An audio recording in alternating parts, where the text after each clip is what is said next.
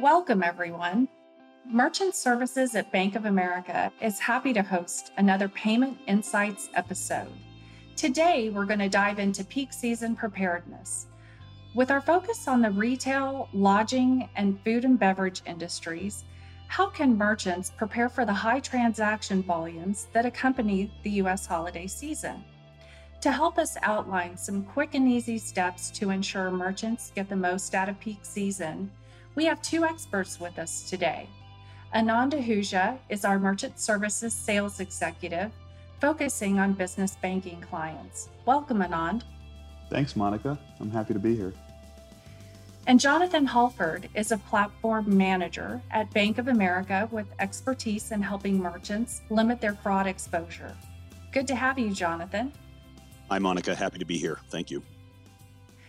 Okay, so let's start with technology and point of sale devices. Anand, how can merchants ensure that their technology is ready to handle high payment volumes in their stores?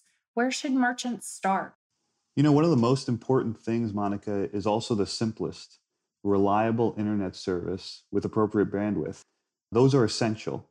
Verifying that your internet speed and bandwidth can accommodate your peak volumes is critical consult with your internet providers and don't forget to connect with your merchant service providers beforehand. We found, as an example, our best prepared merchants are those that have consulted and prepared with their service providers before the big holiday surge. That's great. And what about their terminals or point of sale devices? Anything they should check there? You know, this is just like your cell phone, Apple phone, Android phone. You want to make sure your equipment is up to date and running the latest software.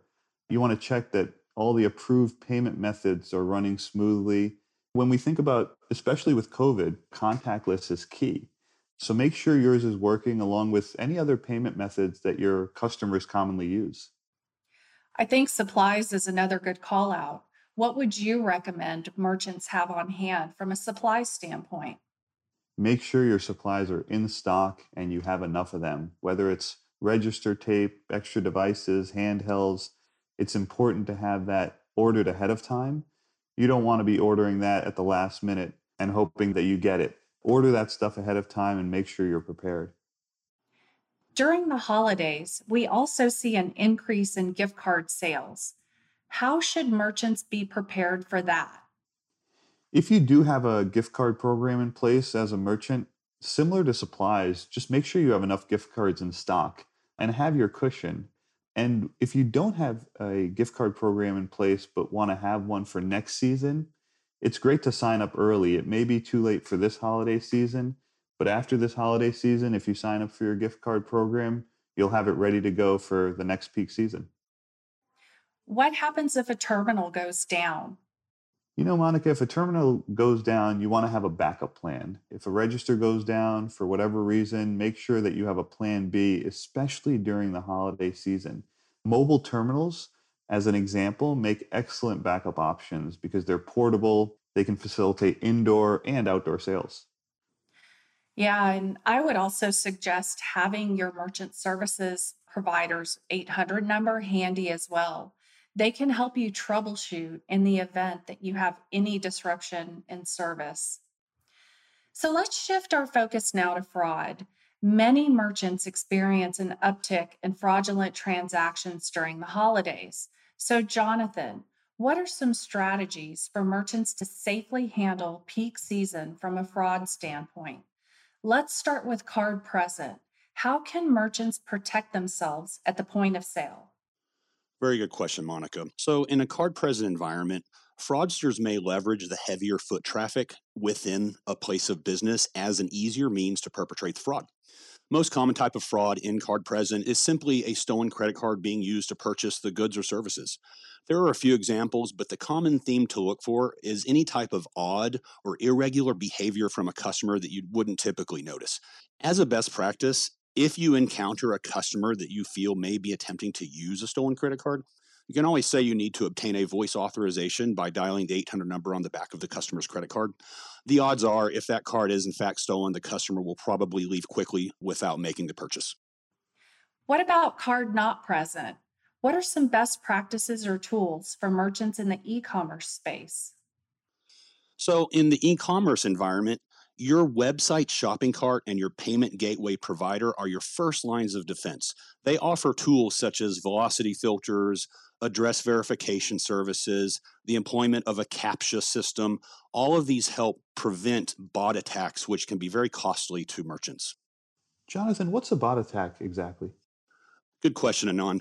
So, a bot is essentially a piece of software that's designed to perform some type of automated or repetitive task. The bot attack is the method in which fraudsters test stolen credit cards by exploiting those e commerce payment gateway vulnerabilities or weaker settings. The fraudster simply wants to understand which stolen cards received an approved authorization and which do not. The dollar amount is typically one cent, which does not sound like very much. However, the fraudsters may be using some type of emulation software that allows for a very high volume of cards to be attempted within a very short period of time. This can easily cost thousands of dollars in authorization fees for our merchants. Got it, Jonathan. And what's CAPTCHA? So, CAPTCHA is a security feature that can be applied to a website shopping cart that proves that the users are human and not, in fact, computers. So if you think about any time that you've gone and made a purchase online, you go through the checkout process, you enter in all your billing and shipping information, you get to the point where you're ready to finalize your purchase, and then sometimes you might have a box that'll pop up where you have to click it and says, "I'm not a robot."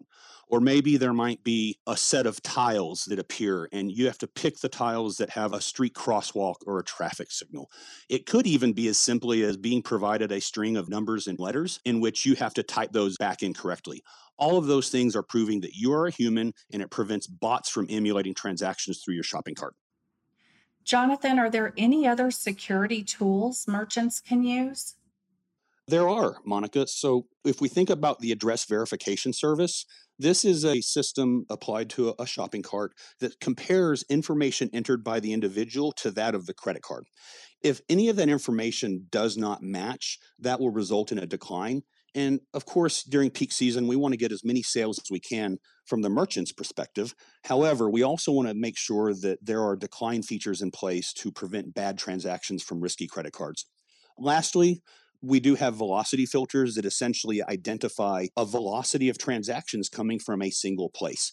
There are parameters that can be enhanced to prevent that from happening. That was great conversation, and you provided some very practical advice, Jonathan and Anand. We appreciate your time, the tips and pointers, as well as your expertise on these topics.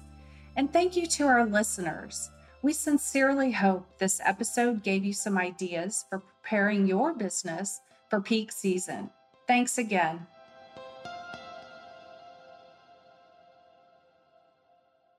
Bank of America and B of A Securities are the marketing names used by the Global Banking and Global Markets divisions of Bank of America Corporation.